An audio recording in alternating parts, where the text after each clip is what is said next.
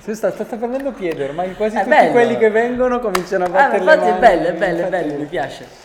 Sinceramente, dal momento in cui ho cominciato da studiarvi per preparare questa intervista, ho cominciato a pensare, eh, ok, eventi Covid, quanto ha impattato il Covid mh, il vostro percorso? Questa è una bellissima domanda. Questa chiaramente è una cosa fondamentale perché ovviamente il Covid ha impattato tantissimo, nel senso noi, il nostro mercato sono gli eventi dal vivo gli eventi dal vivo sono morti per un bel periodo, quindi è stato un momento anche parecchio difficile e è arrivato oltretutto in un momento in cui noi finalmente stavamo arrivando ad avere qualcosa di concreto e quindi eh, avevamo l'app non pronta, ma diciamo che nel momento in cui eh, avessimo trovato dei primi eventi in cui fare dei test non li mancava poi così tanto, in due o tre settimane, un mese massimo era pronta, a marzo. Quindi stavamo cercando, avevamo anche trovato in realtà dei primi piccolissimi test e poi è arrivata questa bruttissima notizia, quindi lì per lì è stato un po' anche un... eravamo un po' spersi chiaramente, no? Perché, boh, che succederà?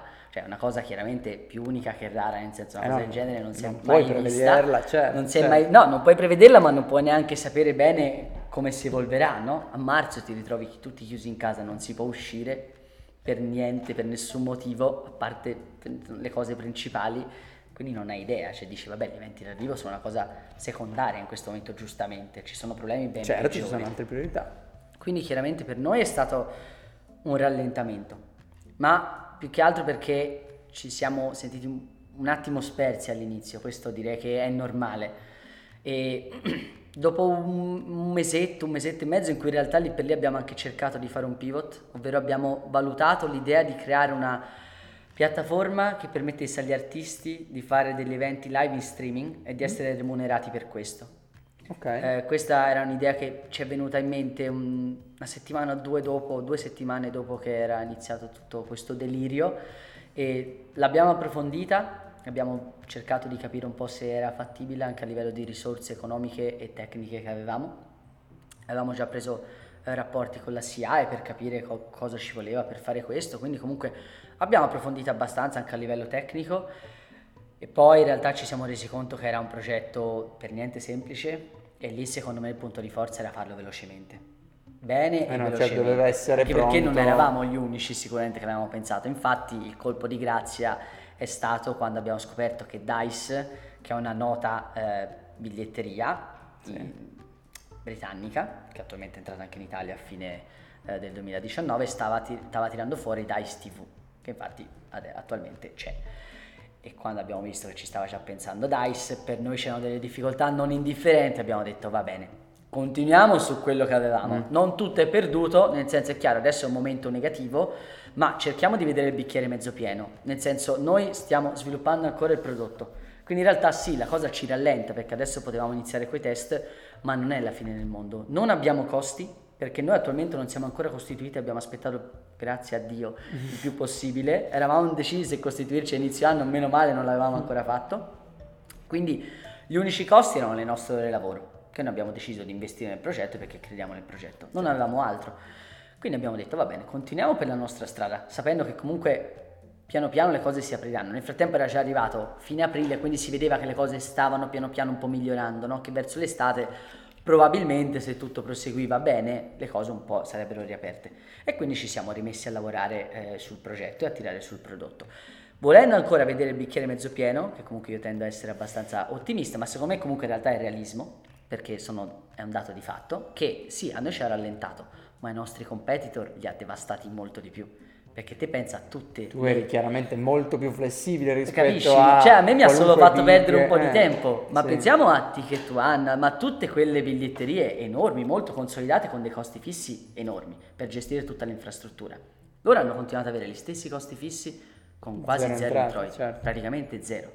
Quindi, chiaramente per noi in realtà forse, egoisticamente dico dal punto di vista di Toket, forse in realtà tra qualche anno dirò che è stato positivo il Covid che ci ha dato una mano, perché in realtà ha indebolito tanto i nostri competitor. Quindi noi eravamo qua, loro erano qua, noi abbiamo continuato a fare così, solo più lentamente, ma loro hanno fatto così.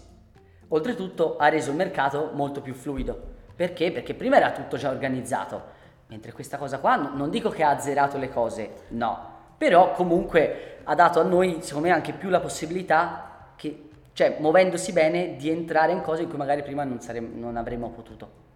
Quindi in realtà, secondo me, alla lunga, a livello proprio del business, eh, n- non è stato così negativo. È solo stato brutto lì per lì, è stato un colpo psicologico Eh no, certo, all'inizio. all'inizio Ma era- superato quello, direi che forse, forse tra qualche anno dirò che è stato buono. Mm. E ma invece, ehm, secondo te lo spirito del- delle persone è cambiato nel senso ehm, post-Covid, e non considero oggi post-Covid, ma veramente Tra tanto. qu- quando avremo finito di sentir parlare di questa Eh. storia, eh, secondo te le persone avranno più interesse a uscire e comunque partecipare ad eventi dal vivo o è semplicemente rimarrà più o meno come prima? Secondo me, magari ci sarà all'inizio una voglia superiore al normale di uscire e di- quindi di partecipare a eventi dal vivo, mentre dopo un po' penso che si ritornerà comunque a quello che era la situazione pre-Covid, quindi cioè, ci sarà un picco iniziale, eh, chiaramente poi dipenderà anche dal momento, però diciamo che al primo picco naturale del mercato, che comunque è Capodanno e poi primavera e estate, quelli sono i due picchi. Al primo di questi due che si, che si verificherà da quando non ci sarà più niente di Covid, ci sarà un picco enorme, magari anche per un anno, probabile. E poi dopo le cose credo che si riassesteranno come se il Covid non fosse mai esistito. Chiaramente tenendo conto del fatto che questo è un mercato che era, era in forte crescita. Considera che comunque ci sono delle previsioni pre-Covid eh, che guardavano da qui a, dal 2020 al 2024 e ipotizzavano nel mondo una crescita dell'8.2% annuale e in Italia del 10.1 addirittura per Esatto. Quindi sono- è un mercato in, in forte crescita. E l'Italia è un'altra cosa molto interessante perché pur essendo un paese veramente piccolo, perché l'Italia nel mondo è molto piccola, in realtà attualmente siamo, l'anno scorso eravamo ottavi nel mondo per mercato degli eventi dal vivo. Wow. Quindi comunque ha una posizione molto significativa, oltretutto con una crescita del 10,1% che è una bella crescita, puoi ben capire come ecco, il mercato comunque sia grosso e appunto io credo che quando il Covid passerà si riprenderà un po' questo trend che c'era prima. Numeri pazzeschi. Numeri pazzeschi, sono veri, eh, non sono veri. Ci sta, ci sta.